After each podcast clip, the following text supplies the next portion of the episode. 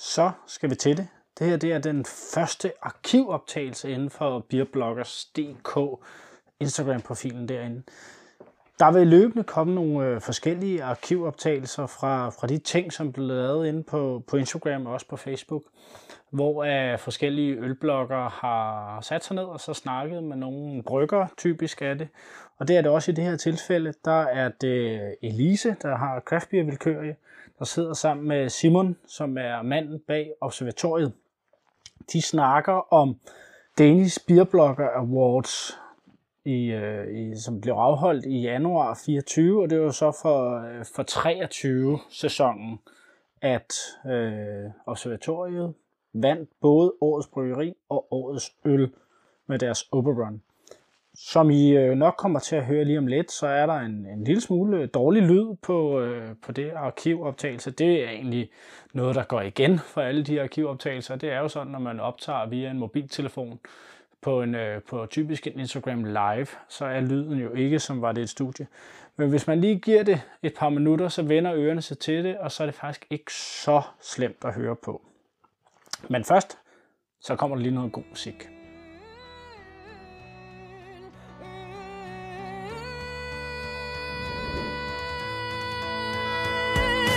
Vi drikker danske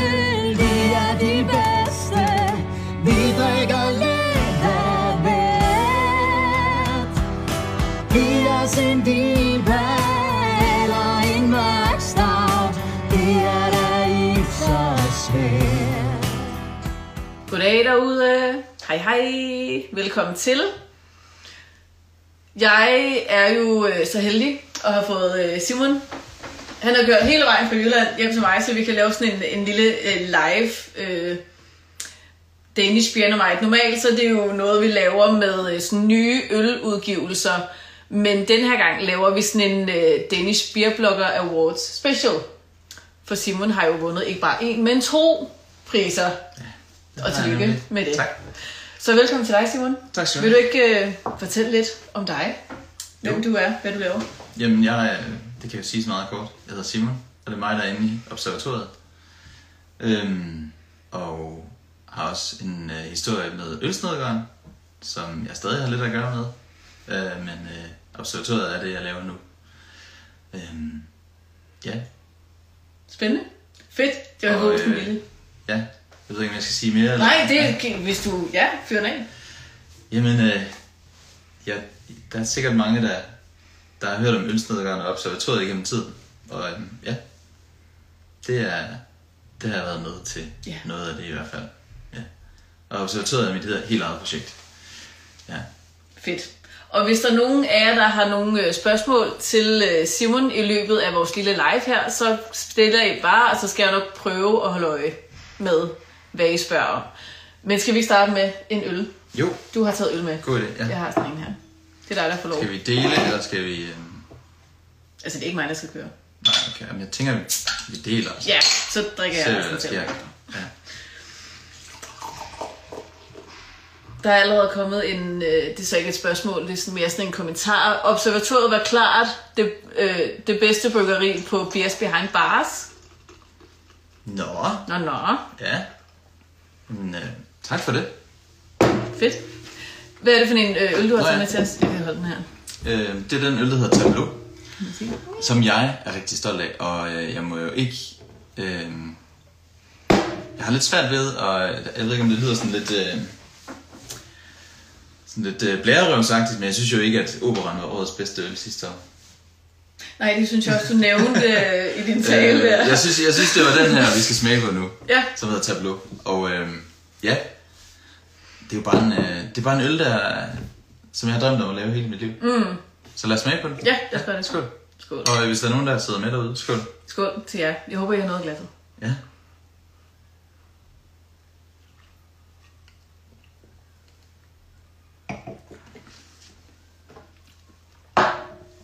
Åh, oh, den smager godt. Ja.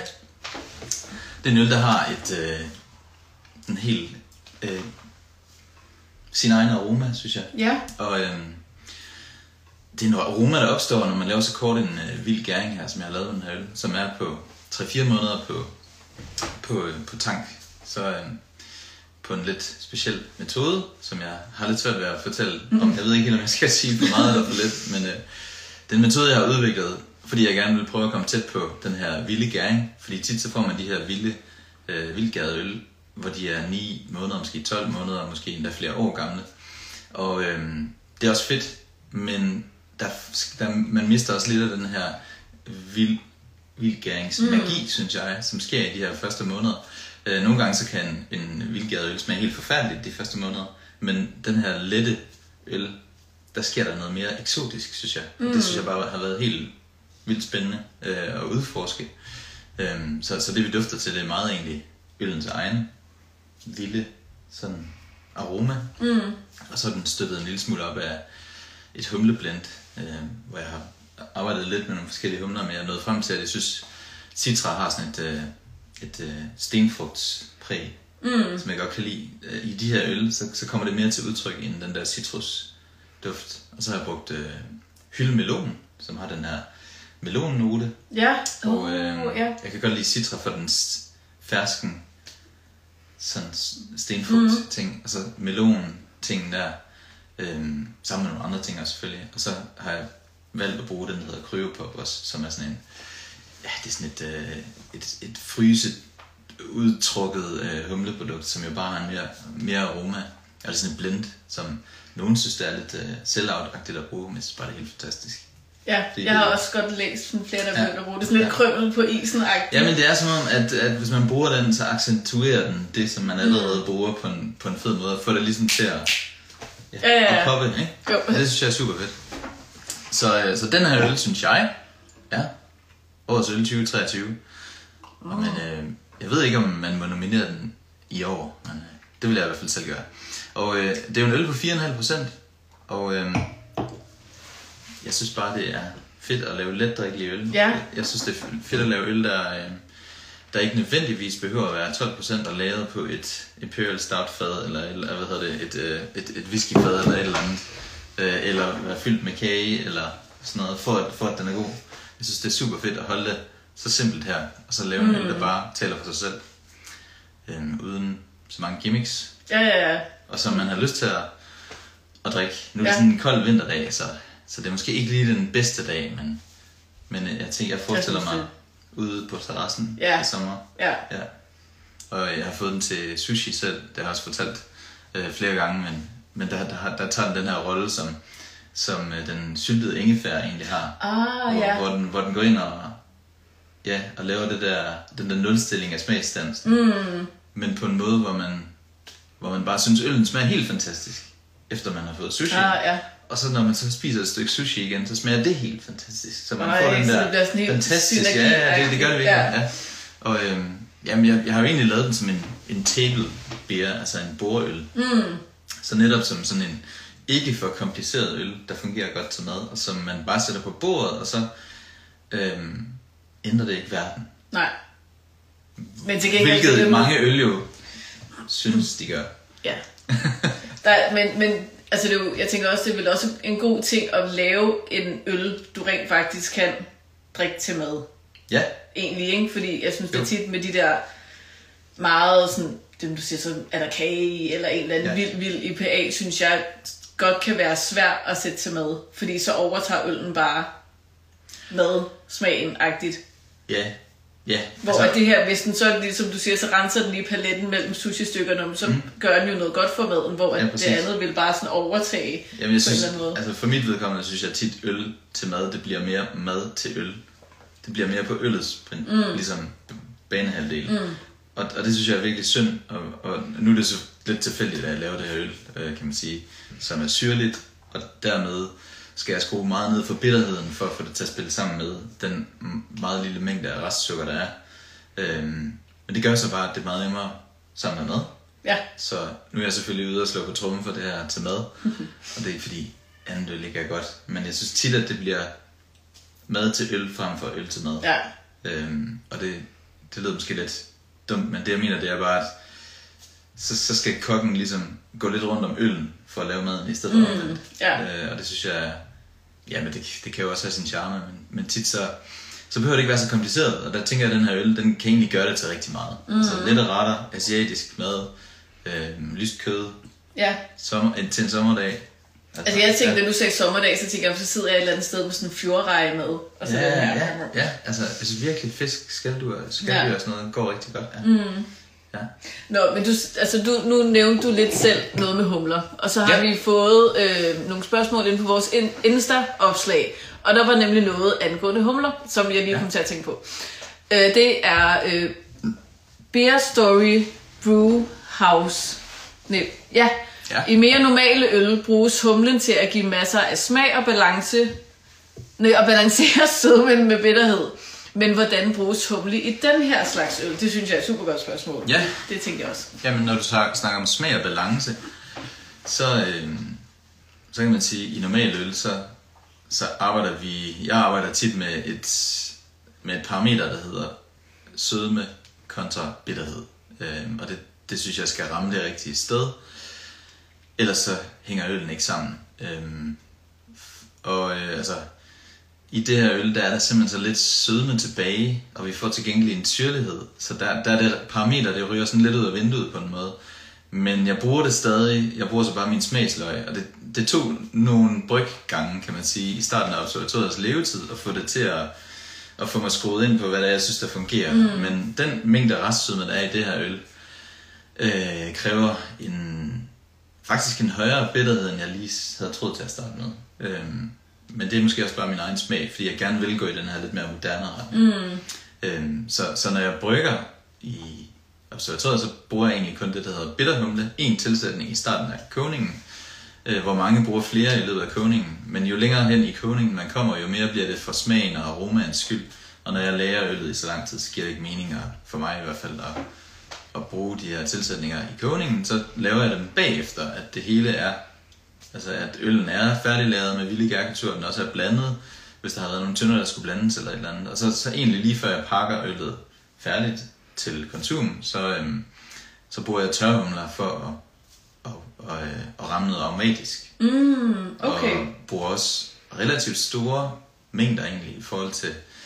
Altså i, i forhold, i forhold til surt øl, så er det jo slet ikke brugt egentlig, at man tørhumler øl. Nej. Så det, det gør de måske lidt i USA med de moderne wild ales, men i Belgien gør man det i hvert fald ikke. Mm-hmm. Øhm, så, men jeg synes, det er så interessant, øh, det her med aroma er også brugt, som vi snakkede om tidligere, øh, paradisfrø, korianderfrø, rosa peber, som mm. jeg synes er rigtig spændende. Så alt aromatisk egentlig, synes jeg er rigtig sjovt at arbejde med, og sådan videreføre den idé, der er, eller den essens, der er i øllet, som man jo så egentlig tit først finder ud af, når man har smagt på det efter den her lagring. Mm. Så der er et...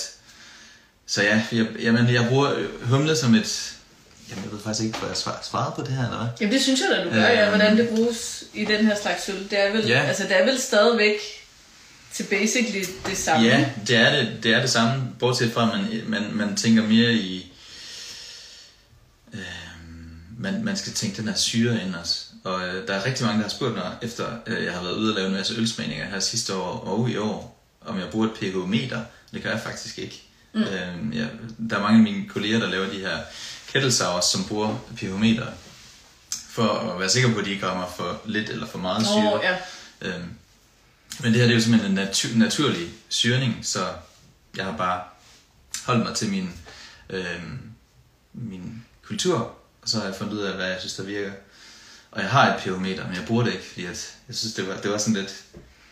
Så skal jeg bare gå og tænke over det, Nå, ja, hvis jeg ja. begynder at måle Ja. på det. Og jeg synes jo, at jeg havde det skruet ind i forhold til mm. mit smagsløg, så jeg har faktisk ladt være med at bruge det der pH-meter. Det ligger bare... Så du stoler på smagsløg. ja, hvis der er nogen, der mangler pH-meter, så kan I bare sige det. Ja, Så har Simon et ekstra. ja præcis. Ja, for- er det så det, der giver noget sødme i øllen? Altså Øh. humlen nu? Fordi jeg synes, den starter surt, og så kommer der sådan en lille smule sødme, og så bliver den lidt tør sur bagefter.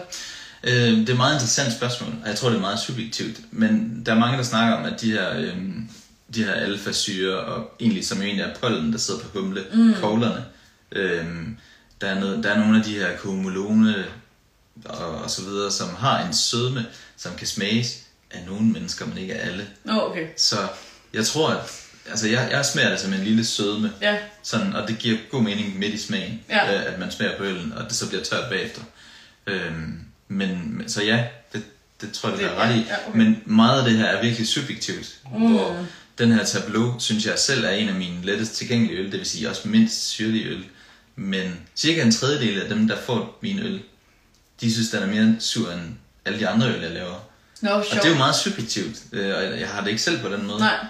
Så, og igen, de her, den syrlighed, der er i den her øl, øh, er meget sådan æblesyrlighed på en mm. måde. Sådan en frisk Ja. syre på en måde. Øhm, Sådan, ja, sådan en grøn æble. en grøn ja, æblesyre, ja, ja. ja. Øhm, så det, det smager vi simpelthen bare forskelligt på, Ja, tror ja, jeg. Altså, ja. ja, ja. Ja, det er vel ligesom bitterhed, altså at folk har forskellige Ja. sådan, tolerancer for det, ikke? Jamen, der er også forskellige typer af syrlighed, mm. simpelthen, Ja. tror jeg. Hvor Ja, ja. eddikesyre smager på en anderledes måde, mælkesyre smager på... Altså, hvor, ja, vi er vant til den der mælkesyre, fordi det er det, man bruger i, kettle towers. Men den, den er meget ja. lidt til stede egentlig, det jeg laver. Den anden syren kommer et andet sted fra. Sådan oplever jeg det selv, og hvis der sidder nogen derude, der ved noget om det her, så undskyld.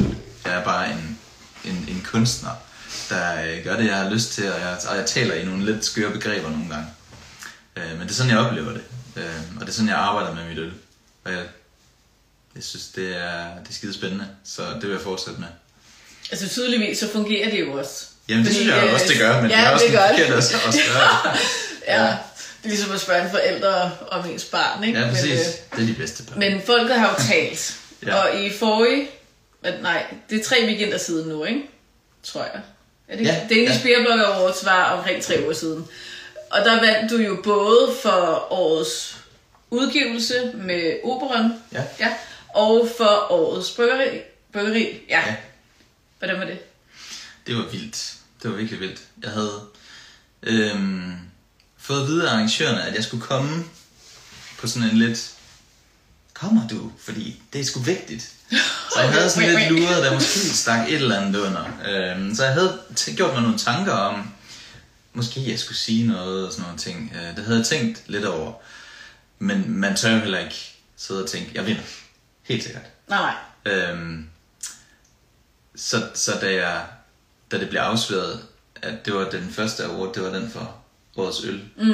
Og der blev jeg simpelthen så mundlam, fordi jeg havde slet ikke forberedt mig på, at hele branchen, som jo er, var deroppe, eller mange af dem i branchen var deroppe, de ville sidde og klappe og, og huge af mig. Ja, der blev virkelig råbt Ja. højt, kan jeg huske. Det, jeg, simpelthen, jeg blev fuldstændig lamslået, fordi at, øh, det har jeg bare aldrig oplevet før. Nej. Øhm, så, øh, og, og lige, lige der i det der øjeblik gik det op for mig, at det er jo mine kolleger, der har stemt på mig. Mm. Og de er her, og mange af dem nu, og har, havde også sagt til mig, jeg håber, du vinder. Så, så det, var meget, det var faktisk, øh, der blev jeg rørt, og, øh, og det var lidt svært at få sagt noget ved den første award. Ja. Øh, så så det, var, det var sgu ret vildt. Og så til den anden, der, øhm, der havde jeg jo vundet en, så det var sådan Ja. næsten lidt lige meget for mig faktisk. Ja, det var det ikke, fordi det var den bedste. Det var den bedste. Ja, det var den bedste. men jeg turde, jeg turde ikke håbe på det, fordi at, at, øh, at de andre er sgu også bare pisse gode, ikke? Altså, og mm. der er også mange af de her ting, som, som virker lidt nogle gange sådan lidt tilfældige. Altså, øh, øh, René fra det lille bryggeri laver super god øl. Kæmpe stor respekt. Men nu har han vundet tre år i træk i Danske Ølentusiaster. Hvad? Hvornår sker der noget nyt? Altså, Det, når jeg håber, andre- du ser med, René. Jeg synes, det er mega fedt. Men øh, hvornår må vi andre komme til? Jeg tænker, det kræver måske, at ja. andre bryggerier er lige så gode til at komme ud til tiden, Ja, som René er, fordi han Præcis. er over det Ja, hele, og det er præcis. jo tydeligvis Og det er mega sejt. det, der betaler sig, Ja. tænker jeg. Helt sikkert. Men du ved, så nogle gange kan det godt, altså, fordi jeg synes jo sidste år, at Bad Seed, som blev nummer to, altså, de havde fandme også fortjent, fortjent at vinde, ikke? Oh. Øhm, så, øh, så på den måde, så ved man sgu aldrig. Men Nej. øh, jeg tror, jeg fik sagt nogle lidt klogere ting, da jeg modtog for årets bryggeri. Øhm, og, og det var virkelig fedt, og jeg, jeg er stadig ikke sådan helt kommet ned på, på jorden endnu med det. Og jeg får jo virkelig mange henvendelser fra folk, der gerne vil snakke med mig og skrive om det. Øh, og jeg får virkelig nogle vilde bestillinger. Fedt. Så jeg får læret godt tømt ud, og jeg håber, at jeg kan følge med. Så øh, det er en fed tid, det, det er det virkelig. Jeg nyder det. Dejligt. Ja, det det, gør jeg. godt. det er vi glade for at høre, Ja. at, det, at det gør noget. Mm. Men ja, du vandt jo for Operon. Operon. Var det sådan? Oper, Ja. ja. Hvad er det den? Altså, det må du bestemme. Ja, okay. Operon. For øh, det var årets udgivelse. Hvorfor tror du, at øh, den vandt? Det, det tror jeg er tilfældigheder, faktisk. Øhm, og jeg må, altså det, det er jo en indstilling, som kommer fra de kloge ølbloggere. Totalt. Øhm, og de kloge ølbloggere, de kan godt nogle gange snakke lidt i munden på hinanden og mm. finde, få snakket nogle ting op. Og der tænker jeg simpelthen, det er helt tilfældigt. Ja. Øh, og jeg, det kom så lidt ud af, at jeg havde den med på Fanø sidste år. Nå, til, til øh, Strongbeer til. Strongbeer der, ja. Festivalen, hvor mange af de her ølblokker var. Jeg tror måske, det er det, der kan faktisk gøre udslaget. Fordi Ah. Tableau havde jeg kun lavet i sit første bryg på fad i maj, og havde den med til nogle ølfestivaler mm. der.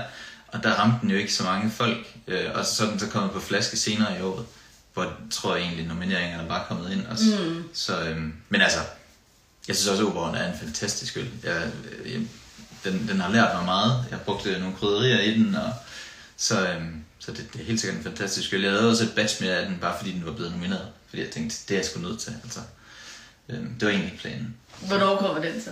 Men det, det har været. Nå, den har været der, så du, du, kan du ikke lige lave en til? Det ved jeg faktisk ikke Det kunne da godt være, altså, det kunne godt være, at jeg laver den igen. Jeg ved, jeg, jeg har nogle andre planer lige nu, må jeg sige. Så, Mm. Ja, fair. så jeg, jeg vil gerne flytte mig videre frem. Der kommer nogle virkelig spændende øl fra observatoriet i år, hvor jeg føler, at jeg har, øh, at der, der er en form for, jeg er kommet igennem en form for barriere med den her tableau. Mm. Fordi jeg er kommet ind på, kan man sige, et, et, et marked af øl, der ligger lavere i alkohol. Nå, ja. Og det er overhovedet ikke, altså min intention var egentlig ikke at gå ind og tage markedsandel fra de her kettelser også direkte, men det er måske lidt det, den gør nogle gange. Mm. Øhm, men det, det følte jeg var sådan en barri- barriere, jeg brød igennem. Og jeg er sikker på, at jeg kommer til at bryde igennem en eller to af de der barriere mere i år. Øhm, fordi det, det er sådan, jeg, jeg føler sådan, at rent kvalitetsmæssigt sidste år var Tableau et skridt frem. Og året før var det måske Pollux eller noget af det der, hvor nogle af de første øl, jeg lavede på mm. de her store fade. Øhm, og, og i år kommer der nogle blandingsprodukter, fra, som både er øh, fra stål og fra nogle tynder, jeg har købt sidste år. Så jeg laver et blandingsprodukt, og så kommer der jo de her collabs med Fanny og Stepping Stone, og forhåbentlig også Bad Seed øh, senere på året, som bliver rigtig spændende. Jeg har lige øh, lagt et opslag op i dag om, om det her, jeg har lavet sammen med Ja, det så jeg godt. og Fanny, og det, Spændende. eller som de har lavet også, for det er jo deres øl, Ja. som vi har blandet sammen med observatoriet, og det bliver super, super godt, tror jeg. Det bliver virkelig en unik øl. Altså, på den gode måde. Ja. ja. Øh, men fik jeg snakket lidt rundt om mig selv nu? Hvad var Nej, det synes jeg, nej, det var mere sådan, øh, hvorfor du tror, at øh, operan vandt for, Ja, men øh, for årets jeg tror ærligt talt, ærligt talt, I er søde ølbloggere, men det er jer, der har nomineret den.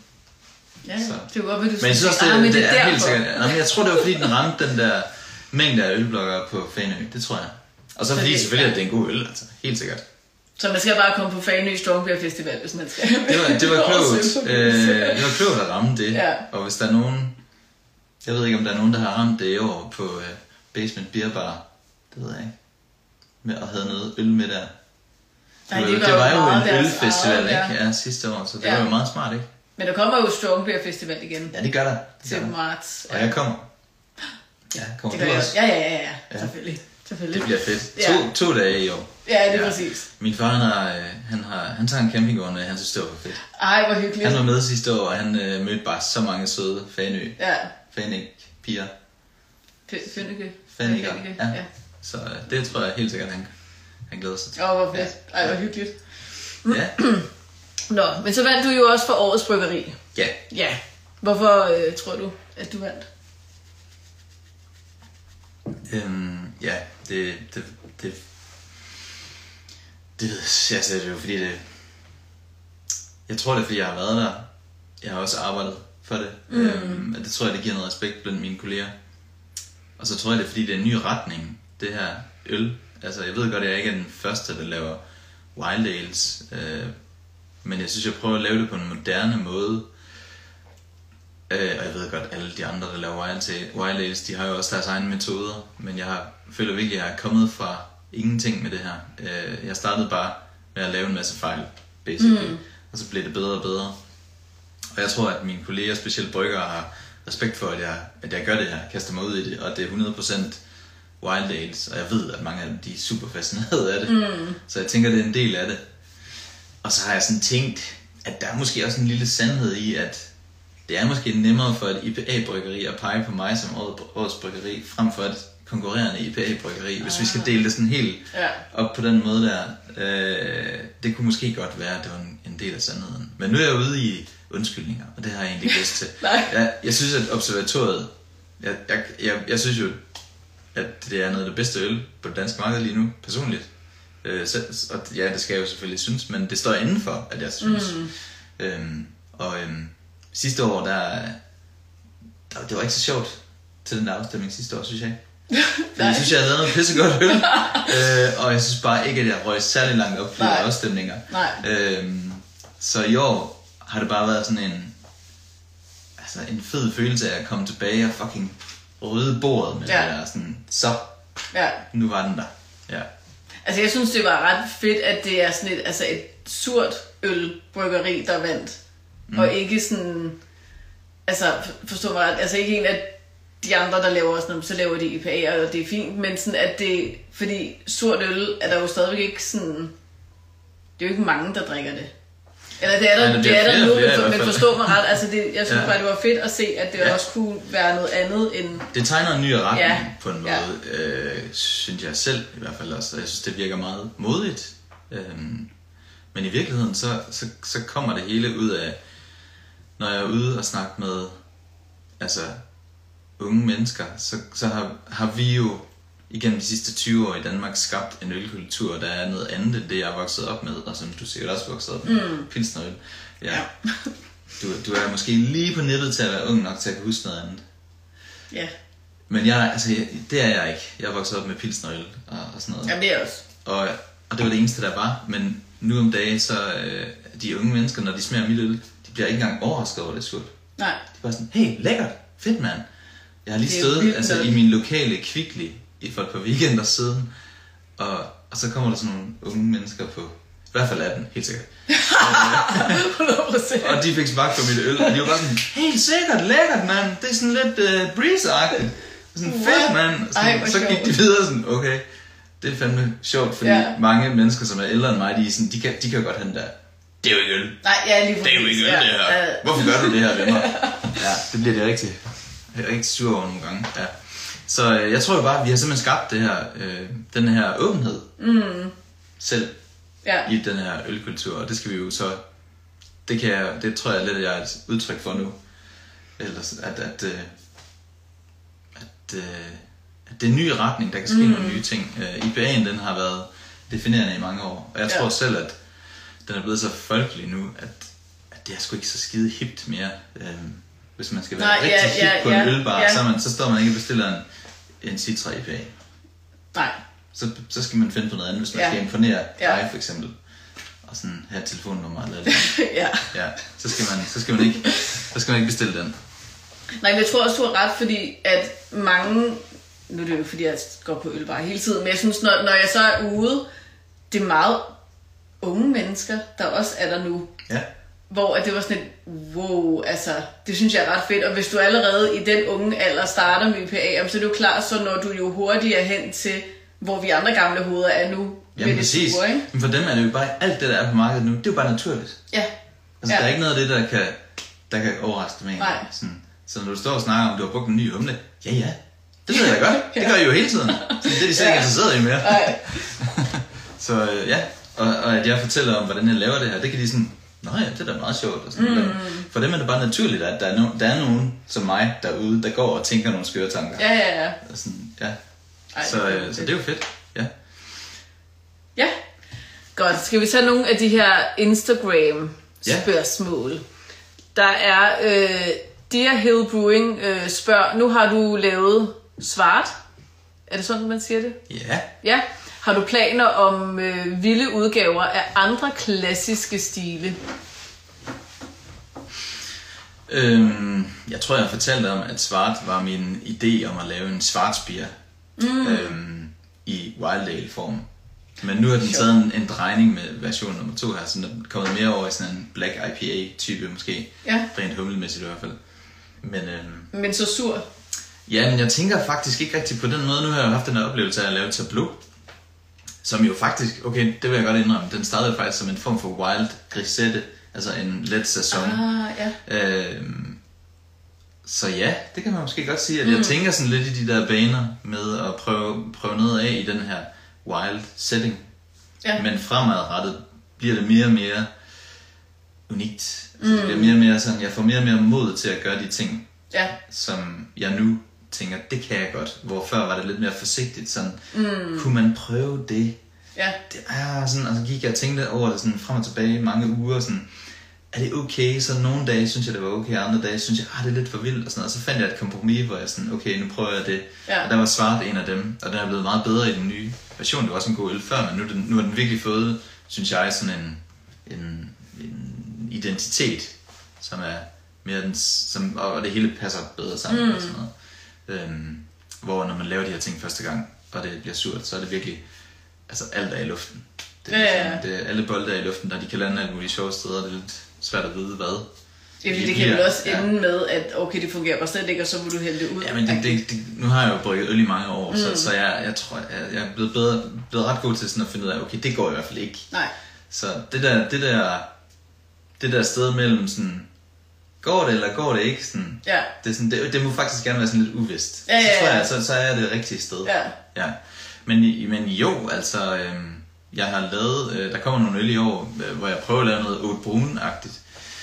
Øhm, ja, og prøve at gøre det, kan man sige, moderne. Mm. Øh, altså, når jeg siger moderne, så betyder det bare, at jeg laver det, og så er det ikke klassisk, som det er i Belgien. Og jeg vil højst sandsynligt øh, krydre og tørhumle og gøre et eller andet sjovt med det. Mm. Måske blande det med noget, noget lettere øl eller sådan et eller andet. Ja. Øh, så, så, så ja, det vil jeg fremadrettet gøre. Øh, man har jo altid, men, men som, som brygger tager man nok altid udgangspunkt i et eller andet. Mm. Men nogle gange, som er tilfældet med Tableau, så kan det ende et helt unikt sted.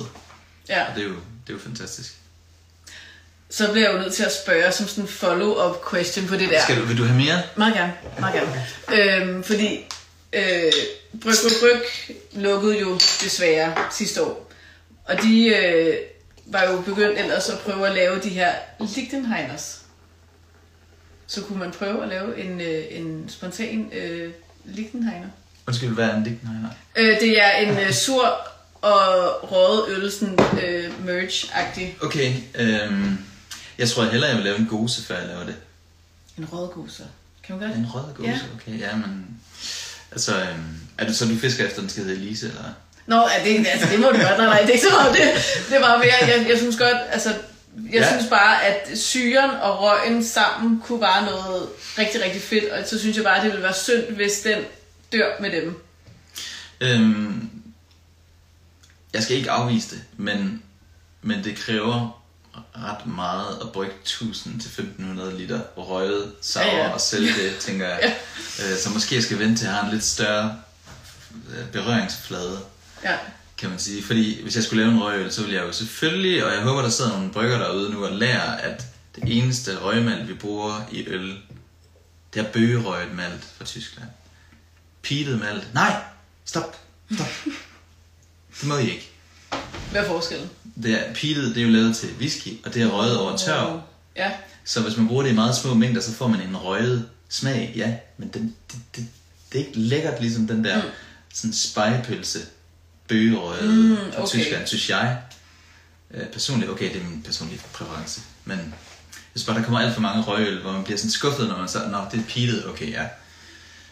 Jamen, så ved du jo, hvad for en øh, røgmand du skal bruge Præcis, til din... så hvis jeg skulle gøre det, så skulle det være sådan en, øh, måske 50-50 røgmalt fra Tyskland, ja. Ja. og så pilsnermalt, og så sådan en, en lækker lille bacon sour. Ja, det kunne da godt være. Jeg kan høre, at der ja, foregår der- der- Jeg har der plantet, tanker- jeg har der- der plantet tanker, noget. Ja. Men jeg tror nu, at hvis jeg skulle prøve noget, altså det skulle være en gose først, hvis Ja, jeg ja, ja. skulle lave et eller andet, ja. Ja. Men øh, ja, vi smagte jo også den røde IPA i øh, Aalborg. Gjorde, smagte du også den? Nå ja, ja som, øh, som øh, der blev Som- hældt op ja, flitte på ja, barn. Ja, ja. den var jeg ikke... Øh... Men det var nemlig også pilet malt i, og det var, Ah, okay. det, jeg, jeg havde også en lang snak med ham, måske lidt længere, end han havde lyst til selv, ham der, øh, om at der skulle altså den rigtige røgmalt. Og han fik lige sådan en, det, det er ikke okay. Nej, det er okay. Ja. Selvfølgelig er det okay, men det er bare bedre det andet. Ja, så det kan være, at han kan prøve det næste gang så. så kan Ja, være, det synes jeg, for jeg og synes egentlig, det var ret sjovt. Altså, jeg synes, det var ret sjovt. Ja. Men øh, da, vi, da vi lavede Ølkollektivet for mange år siden med øh, Ølsnedgården, der, var, der overtog vi efter Stronso Brewing Company, og de havde øh, lavet IPA'er, men de havde så haft sådan en, en kogekar, hvor der var øh, varmelegemer direkte ind i kogekarret, så, mm. som, som blev så varme, at øh, sukkeret karamelliserede på de her varmelegemer. Nå, sjovt. Og det var rigtig ubehageligt, fordi deres øl så fik det så sådan en røget smag Ja, øh, som var sådan ikke den rigtig lækre røde Nej, smag. Det var bare sådan den der lidt kemiske sådan røde. brændt... Øh, ja. og, og det der øl, det har jeg bare været i nærheden af for meget til sådan at have lyst til egentlig en rød IPA eller en rød sour, fordi det var sådan lidt, det var sådan lidt øh, medicinrøget på en eller anden Nå, måde. okay. Altså lidt, det, var, det var ikke det rigtige, Nej. jeg havde lyst til at opleve. Så det er måske lidt præget af der. Ja. Så må du bare gøre det rigtigt. jo. Ja, jamen øh, jeg skal gøre et forsøg, kan jeg høre, på et eller andet tidspunkt. Det, det vil mange, der vil blive meget glade for i hvert fald. Mm. Nå. Næste spørgsmål er fra Jesper Nord. Øh, har du set Hopsteiner er kommet med en ny humle? Alora. Det er sådan italiensk næsten. Alora. Øh, den lyder som, som den kunne være lækker i en af dine øl. Og har du overvejet at lave en vild øl med mange...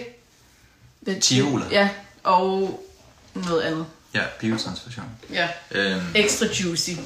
Øhm, hej Jesper, jeg har, jeg, jeg har ikke set, øh, eller jeg, nu har jeg været inde og google Alora, efter du skrev det selvfølgelig.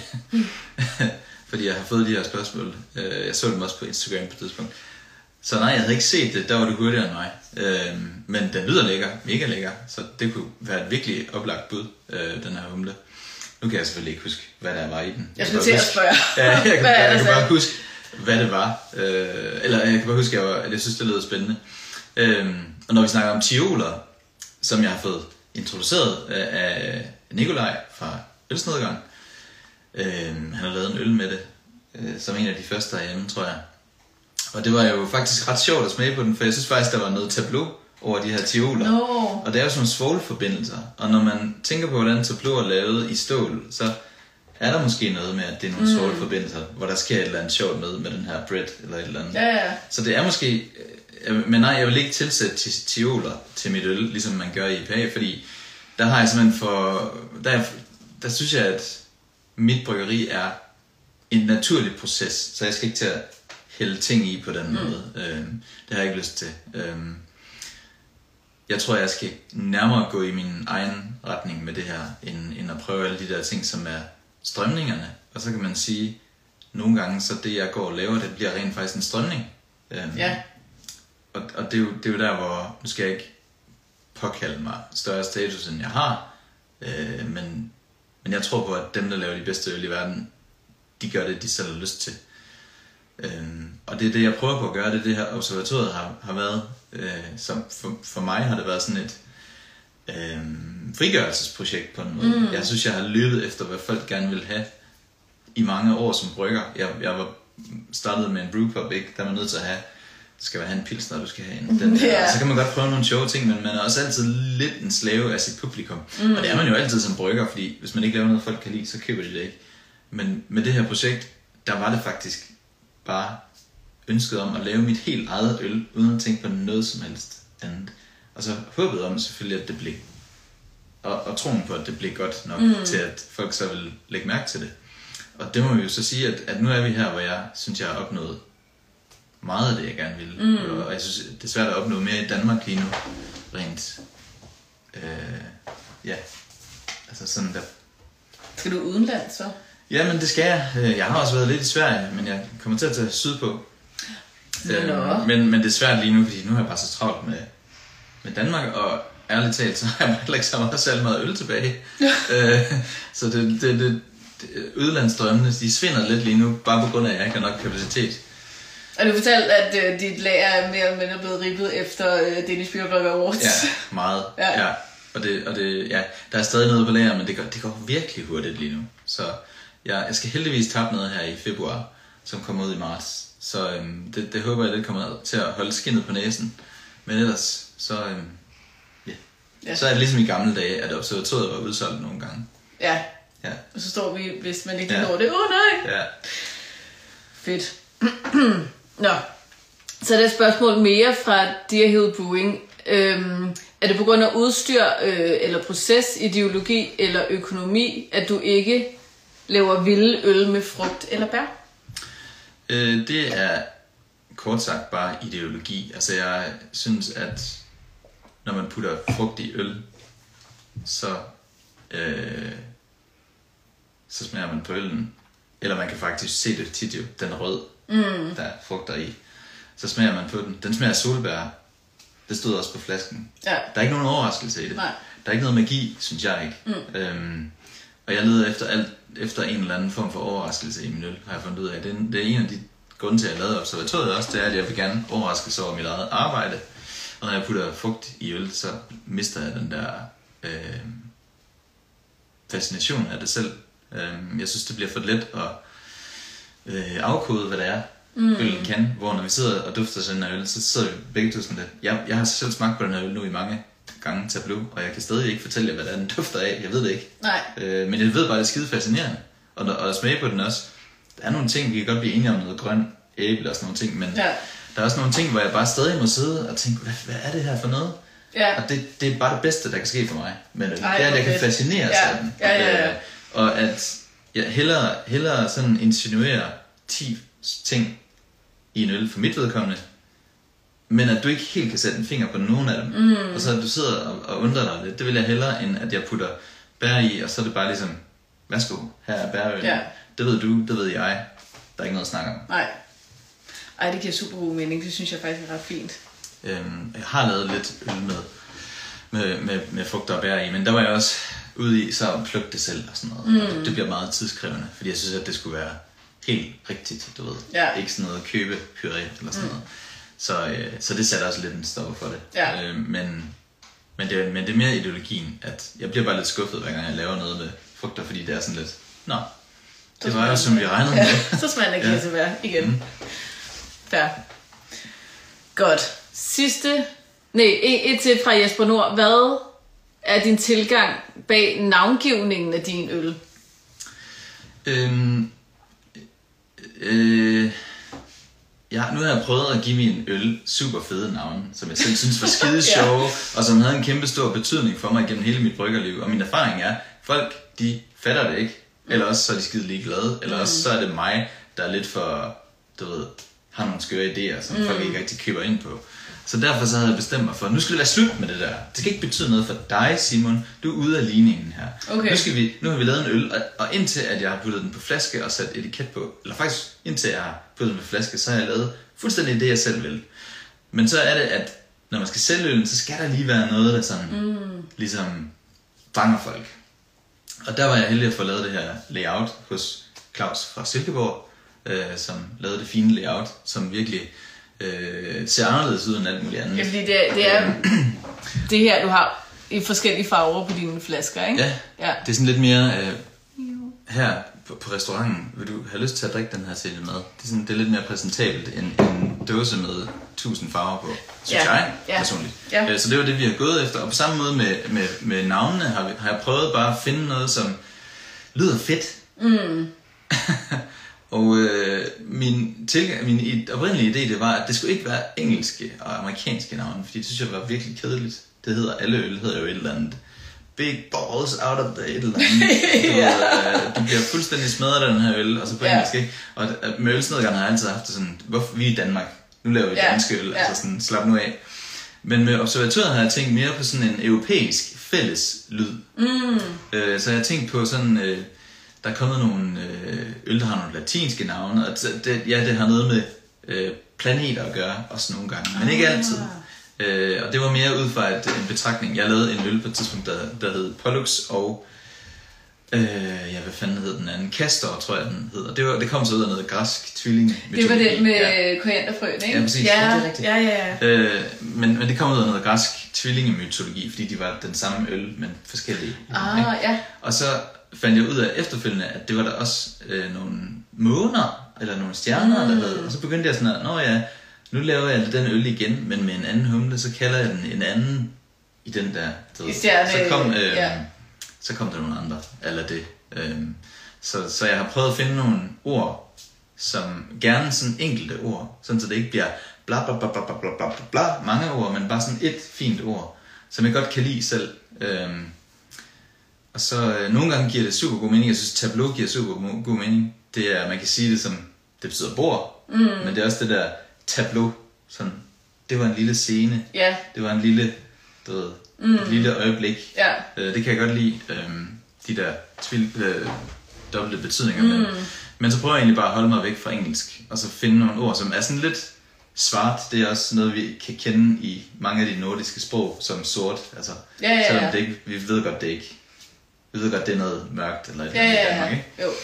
Så på den måde har jeg prøvet at finde noget, der var sådan lidt øh, fælles for de Mm. europæiske lande.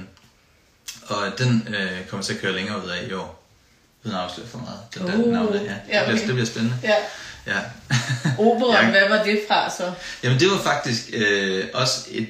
Jeg kan ikke huske, om det er en måne, som er i forbindelse Ah, med nogle af okay, de ja. der... Som, ja. Ja, Så, okay. så der tænker jeg sådan, nu, nu går vi videre, at Pollux er en måne sporet. Ah. Og så fandt jeg, ah, Oberon. Og jeg fandt også øh, Amalthea og Capella. Så, så, og jeg ved, der er et, øh, der er et observatorie her på Sjælland, som har min øl. Ej, hvor Fordi sjovt. de synes, det er sjovt, tror Ja. jeg. Ja. Og de er jo sikkert overbevist om, at det har, har noget, også på grund af navnet observatoriet, Ja. har noget med stjerner at gøre. Men, Ja. det, men det var så noget andet. Det var, det var tanken om, altså navnet kommer af, at jeg havde brygget og fyldt alle mine tønder, da jeg startede observatoriet. Og så, når nu har jeg fyldt mine tønder, hvad skal jeg nu lave i ni måneder? Indtil Nu skal jeg du til bare det? observere. Nu skal jeg bare observere, ja. Jeg skal, ja. Så det var det. Så det er der, det kommer fra, Ja, for at det er sjovt. Ja, Ja. okay. Ja, det havde jeg ikke lige set komme. Nej. Øh, Men det er sjovt, at det er et decideret observatorie, så har Ja, det også ja, det er ret god mening. Ja, det gør det nemlig. Ja, Ja, helt sikkert. godt. Sidste Insta-spørgsmål, medmindre I også øh, stiller nogle her, det er fra øh, Thomas, der spørger, har du overvejet en double barrel version af en af dine øl? En double barrel. Altså, jeg ved faktisk ikke, hvad det betyder. Øhm, om det betyder, at den har været på to forskellige fade. Altså, først er øllen på den her, altså bagefter. Ja, det, ja, det Øh, men, vil jeg men, men, men jeg ved, at, eller jeg kan fortælle, at mange af mine øl er jo blandet af, af flere forskellige tønder. Mm. Så øh, jeg, har, jeg tror, det højeste, jeg har været på, det er fire forskellige tønder. Øhm, og jeg kommer til at lave mere af det, men nu bliver mine tønder lidt større, så, så det bliver mere... Øhm, det bliver, det bliver mere en eller to forskellige batches, jeg blander. Mm. Øhm, så, men det, men en, en, til at starte med havde jeg 200 liters tønder, og der lavede jeg øh, blandt andet øh, flere øl, hvor der, hvor der var fire forskellige tønder, hvor der så havde været for eksempel to rødvinsfad og et hvidvinsfad, og så måske et gammelt Nå, whiskyfad, ja. som ikke havde whisky smag, men havde det der, øh, det, den der brændte vanilje mm. ting øh, fra, fra det brændte træ. Så øh, det har jeg gjort, og jeg synes, det, det, er- noget af det, som jeg gør i observatoriet, det er jo netop, at som er mere end det normale bryggerier gør, det er jo det der med, at når det når til øh, tynde stadiet, så ligger det på tynderne, og man kan ikke altid forudse, hvad der sker på de her tønder. Nogle gange så bliver den ene tynde sindssygt sur, og den anden bliver faktisk ikke særlig sur. Mm. Og så kan man gå ind og sige, de smager godt begge to, men den ene er meget sur, den anden er ikke særlig sur, så blander man dem for at opnå noget, der er mere sådan ligger inden for det, jeg gerne vil opnå Ja. egentlig, smagmæssigt og syrlighedsmæssigt. Øhm, og så ja, det, det er meget tit blandet Ja, øh, produkter. ja. Men har du så prøvet, altså vil du prøve, hvor du så først lærer den på ens tynde, og så bagefter på en anden tynde? Nej, nej, det vil jeg ikke gøre. Så jeg tror heller ikke, det er det, der menes egentlig. Jeg tror bare, det, at det, må, det må næsten betyde, at der er to forskellige tønder, der bliver blandet sammen eller et eller andet. Jeg ved det ikke. Men det er jo det er blending. Jo, og Ja. det, det, er jo, det er jo det, jeg sådan egentlig Ja. øh, synes er rigtig fascinerende og Ja. bruger meget af min tid på. Ja. Så øhm, Cellar som er, jeg tror, den er lidt udsolgt alle steder. Det var fire barrels, og jeg tror også, der er en, der hedder Purdue, som er fire forskellige Mm. tønder. Øh, den, den er nok, nok måske stadig derude et sted. Øhm, og ellers så er, der, så er jeg blandet øhm, to forskellige batches.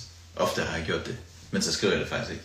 Oh. Fordi det er sådan lidt, øh, hvad skal man lige skrive på de der etiketter? Øh, Ja, ja, Der går ja. jeg egentlig mere op i, der går jeg mere op i at skrive, hvad det er, man skal bruge den til, og hvad det er, som er godt ved øllen, mm. og, og prøve at gøre det mindre nørdet. Fordi jeg synes, at øh, vi nogle gange sådan, gør det lidt for kompliceret øh, i den her branche. Vi, vi, vi skal nogle gange næsten, altså, næsten undskylde for vores øl på etiketten. Mm. Øh, altså, så, så, fordi nogle, nogle gange får man en øl, hvor man er nødt til at læse etiketten, ellers forstår man simpelthen ikke. Ej, ja. Nå, okay, en sour med mm, Bounty, eller et eller andet. Ja. Altså, så det er man nødt til at vide faktisk, ja. øh, før man øh, drikker den, ellers så går det helt galt, så kan man slet ikke forstå det. Og det der var, øh, jeg, selvfølgelig så laver jeg mere simple øl, men jeg vil også hellere beskrive nogle andre ting på etiketterne, end at den er blandet af forskellige barrels, fordi det taler lidt mere ind i ølnørderiet og untapped og riget. Ja. Og det synes jeg selv er... Øhm, ikke, det synes jeg egentlig ikke, det er særlig interessant øh, at rate øl på den her måde. Mm-hmm. Øhm, øh, jeg synes, at... Ja. Jeg synes ikke, der, der bliver ikke, altså en, en god pilsner bliver jo aldrig rated til 5 inde på Untapped. Den bliver rated 3. Og det synes jeg er lidt synd. Ja, Øh, Så, ja. Og det, på samme måde kan jeg nogle, altså jeg, får, jeg, bliver, jeg bliver sådan, jeg ender for det meste lidt under 4 med min øl. Øh, så vidt jeg lige sidste gang jeg tjekkede. Og det, det er sådan noget med, at den starter lidt højt, og så bliver den, så bliver den sådan rated ned af nogen, der siger, ah, den er sur, det, det, er ikke, det var ikke lige det, jeg havde forventet. Ja, og så får du Og så bare får den, med. Ja. og, det, og det er sådan lidt, ja. Så det skal man lade være med at kigge på, hvis Ja. ja. man er brygger, tror jeg, fordi det er sådan lidt, øh, det kan godt være lidt usagnemmeligt. Øhm, men jeg prøver at holde mig væk fra alt det der, de der buzzwords, fordi mit øl, det skal bare, det skal bare ud til nogle folk, der, der bruger det, mm. frem for at smage det én gang. Synes Og så jeg. fanger Pokémonen inde på en app. Ja, ja faktisk. Altså sådan det der sådan... Jeg har nogle gange, når ud til ølsmagninger, har sagt noget, eller jeg kan ikke huske, hvor jeg har sagt det, men det der med, at hvis du, hvis du bestiger et bjerg, og så det eneste, du vil, det er at tage en selfie deroppe og så gå ned, og så du ikke lige sådan står deroppe og siger, hey, jeg har faktisk gjort det her, og sådan, kig lige ud og sådan noget. Altså, det er der jo nogen, der gør, og det, det er det, som Untapped er for mig. Ja. Og der er en masse, der bruger det som deres eget arbejdsredskab, og det er helt fint. Det, det forstår jeg også godt. Øhm, så, øhm, men jeg prøver bare at holde det Ja. holde, holde det til dem, der... Det her det er bare min yndlingsøl, mand. Eller sådan, Ja. Jeg elsker de der øl, øh, så Ja. prøv lige at... Nu skal vi lige have nogle stykker af, så skal vi Ja, ja, ja, ja, til et eller andet. Eller sådan. Ja. Det, det, det er en meget bedre... Det er meget, meget sjovere at lave øl til, mm. til sådan nogle, synes jeg. Ja, for at være helt ærlig. Ja. Jeg så lige, at... Øh, og det er også super fair. Jeg kan virkelig godt forstå det. Øh, Anders spørger. Savner du at brygge almindelig øl, såsom pilsner og IPA? Øhm, Anders fra Øl dit land. jeg savner overhovedet ikke at lave øh, IPA'er. øh, det gør jeg virkelig ikke. Men jeg var også bare blevet træt af IPA'en. Øh, før mange andre. Jeg tror, jeg blev træt af den. Og øh, jeg kunne sådan ligesom se det der begrænsende i, at prøv at høre, vi kan jo ikke blive ved med at sige, at det her det er nyt. Øh, Citra Mosaik IPA'en, giv den en ny etiket og så videre, ikke? Og så lige putte et eller andet, 10% et eller andet i, og så spiller det bare max. Det synes jeg bare ikke var sjovt mere selv, og al ære og respekt til dem, der synes det. Det er slet ikke for... Det er bare min egen præference. Øhm, Pilsner, det er jo lidt spændende på en eller anden måde. At lave en, altså en dekokteret mæsk, og gøre det på de helt rigtige måder, og behøver man overhovedet det mere og sådan noget. Der er en masse ting, man kan gøre der, men det synes jeg, der kunne være lidt sjovt. Men altså, når jeg laver min tableau, så er det jo basically en pilsner urt, jeg laver. Mm. Så hvis vi havde gæret den med en pilsner øh, gær, så ville den smage af en pilsner i stedet for. Øhm, Ja. og, og måske lige være lidt mindre stærk i alkoholen, men ellers ville Så det er det. wild ale pilsner. Ja, men altså der kommer jo faktisk en tableau i lagerversion her i foråret. Nå, hvor sjovt. Ja, så, så, øh, så ja, på en måde så havde jeg samlet lidt at lave ja. pilsner der, men jeg vil se, jeg synes at øh, bread lagers, de kan et eller andet. Mm. Jeg har meget, ikke særlig tit fået dem, mm. men hver gang jeg ser dem, så bliver jeg sådan lidt, wow, hey, det skal jeg prøve, fordi det er sådan lidt, du ved, year of the lager, year of the bread lager måske Ja. bliver det i år så. Øhm, men, øhm, men ja, man kan jo godt... Det ved jeg ikke. altså, jeg savner egentlig, jeg savner egentlig ikke at, at brygge hver eneste dag. Fordi i observatoriet, så er det anlagt sådan, at jeg har et relativt stort bryggeri, så jeg skal brygge en gang i ugen eller en gang hver 14. dag. Og resten af tiden skal gå med at øh, smage på barrels, blende, tørhumle, mm. tappe osv. Øhm, så på den måde, så, så, er der, så er der kommet flere aspekter ind i det for mig. Det der blending-aspekt af det fylder faktisk mere end at brygge jo. ja, det kunne jeg godt Det, forestille det tager meget mig. længere tid for mig ja. at, at blende og så videre, end det gør at brygge. Så for mig på brygdagen, det er sådan en, en dag, hvor jeg bare slår hovedet fra og sådan følger proceduren ligesom, mm. og laver mere eller mindre sådan det samme i forskellige variationer. Men, men det er ikke sådan, at jeg, uh, i dag er en vild dag, fordi vi skal bruge 50 kilo humle i kogekarret, og kan vi det og sådan noget. Mm. Det, er sådan, det, det er slet ikke sådan, det Nej. er. Så, så på den måde, øh, jeg, jeg, jeg, jeg er sådan anlagt, at jeg godt kan lide at lave forskellige ting. Øh, så, så det der med at brygge hver eneste dag, det savner jeg ikke. Mm. Øhm, som man gør i et conventional, eller det, man brygger mere i et conven- conventional Ja. end jeg gør i hvert fald. Så det savner jeg egentlig ikke. Øh, Det er dejligt, men det er også dejligt at have de der dage, hvor man bare virkelig skal tage nogle vilde valg, og sådan, det her, det smager sådan, og det der over smager sådan, og hvad gør jeg, hvad for en humle kan jeg, altså, Der er sådan lidt øh, Øh, der er virkelig noget troldmand. Ja, helt sikkert. øhm, det synes jeg er skidespændende. Mm. Så, øhm, så nej, det savner jeg egentlig ikke. Jeg er, jeg er super glad for, at jeg har valgt den her retning. Øh, min egen retning. Det er jeg super glad for. Jeg føler, at jeg er kommet hjem som brygger. Jeg synes ikke, at jeg har passet ind i brygverdenen før egentlig. Øh, og jeg, jeg kan også se nu, at med det her anerkendelse, så, så, er det, så har det været den rigtige vej. Øh, mm. Men det vidste jeg jo godt selv før.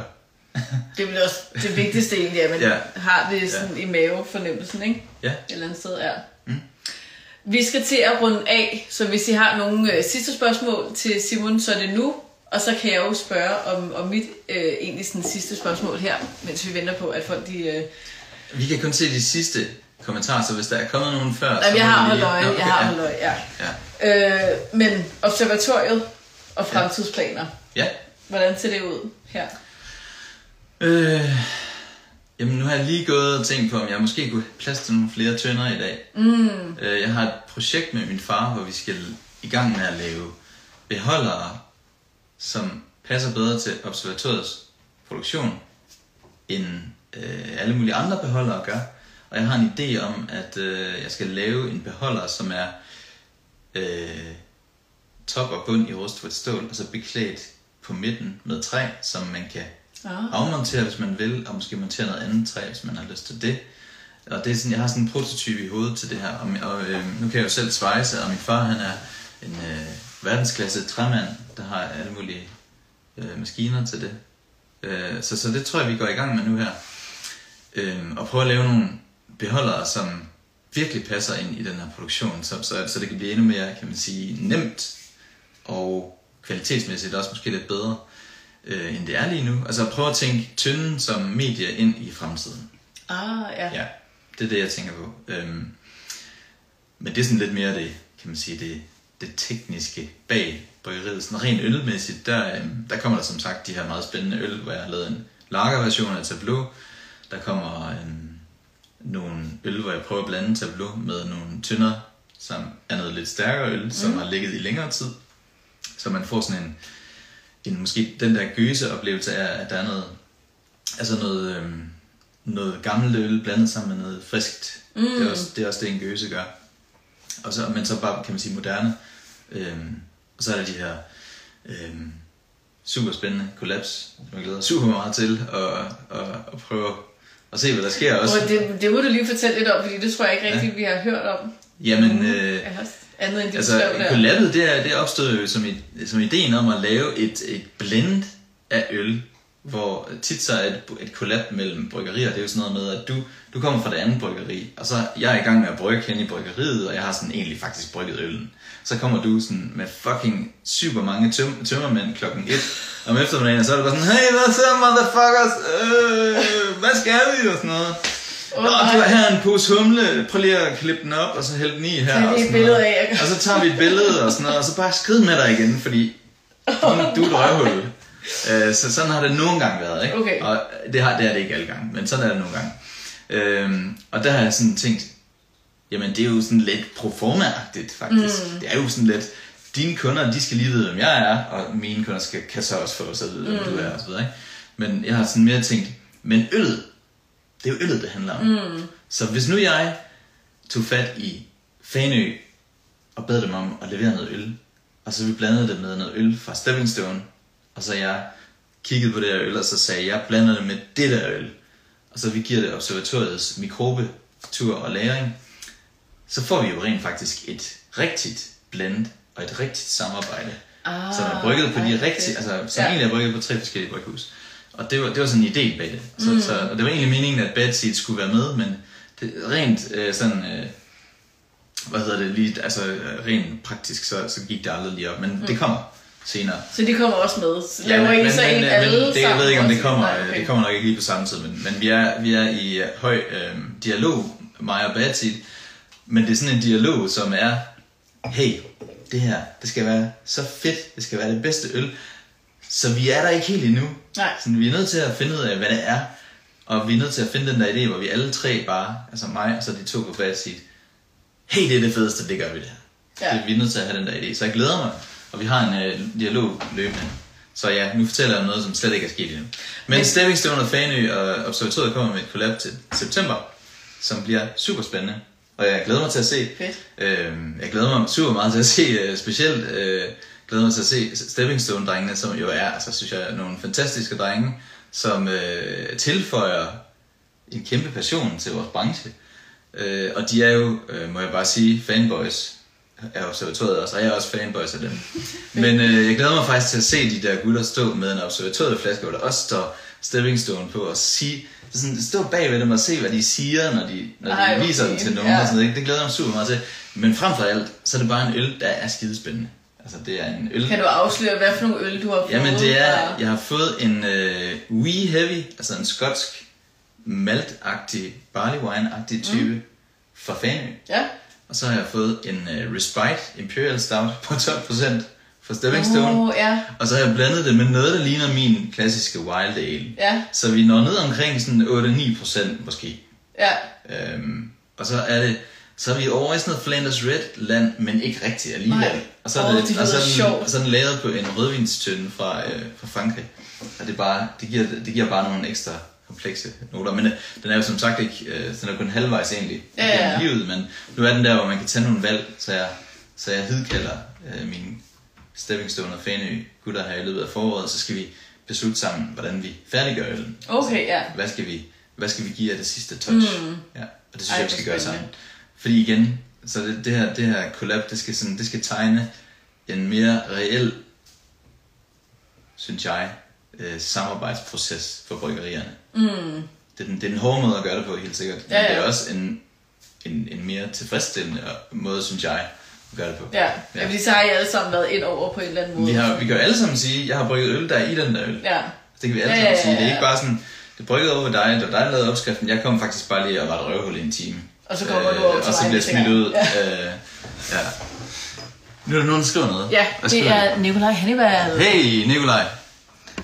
Jeg kører kedelig kontroversiel IPA ølbrygning i morgen klokken 6, men inden jeg hopper i seng, så kæmpe energi herfra og kæmpe fan af observatoriet og Simon som person. Jeg er også mega fan af dig, Nikolaj. Det var det fedeste. Jeg, jeg snakkede lige med Elise om, at du er kommet ind som brygger i Ølsnedgården. Og Ølsnedgården er jo sådan lidt... Det er lidt sjovt, ikke? Og øh, Nikolaj lavede en pilsner med appelsin som juleøl. Og selvfølgelig stod alle puristerne og sagde, hvad fanden er det for noget lort?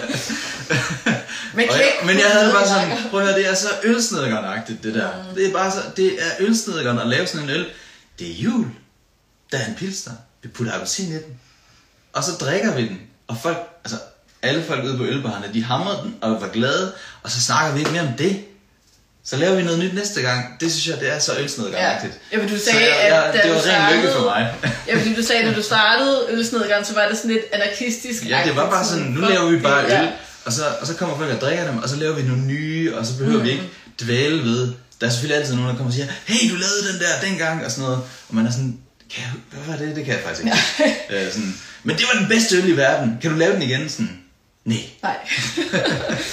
Så det var det, var, det, var det sjove ved ølsnedgården, og der var jeg bare, det var bare fedt, at Nikolaj kom med. Ja. Som er, ja. Han er en guttermand. Det er, jamen jeg synes bare, det, det, det, var, det var godt valg. Ja. Det var virkelig fedt. Fedt. Så ja. Thor, han, jeg så lige, Thor, han skrev, at øh, jeg går ud fra, at det er jeres collab, den er velkommen på Beers Behind Bars. Det er modtaget. Ja, det, vi må sætte noget til side. Det passer, Det passer faktisk godt. er det, ikke, ja. er det ikke oktober, mener Jo, det jeg, ikke? plejer oktober eller sådan noget, ikke? Ja. Ja. Helt sikkert. Det gør vi.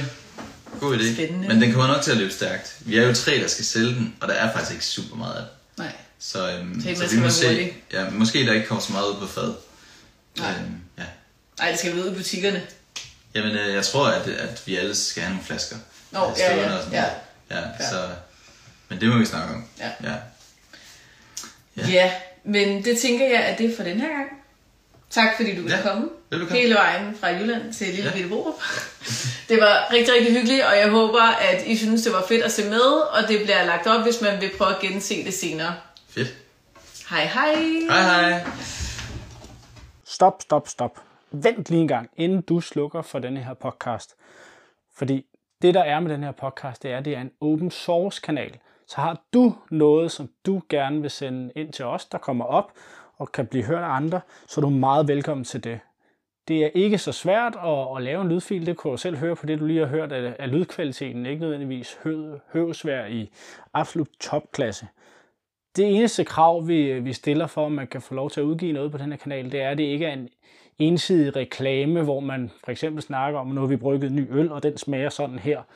Der må gerne bygges noget mere op. Har man et arrangement ude på sit bryggeri, hvor man gerne vil fortælle om, hvad der foregår, eller er man arrangør af en ølfestival, hvor man vil præsentere de forskellige bryggerier, der kommer, eller lave nogle anbefalinger til, til nogle øl, man har på sin, øh, sin webshop, fordi man har fået noget, noget lidt mere specielt hjem end bare lige en enkelt, så er man meget velkommen. Men husk, det skal være relevant, det skal være underholdende, og det skal ikke bare være, at man prøver at sælge noget.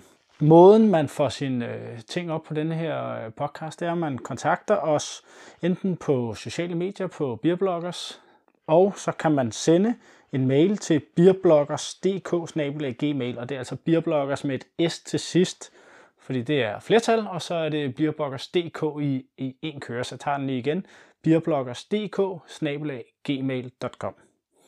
Tak fordi du lyttede med.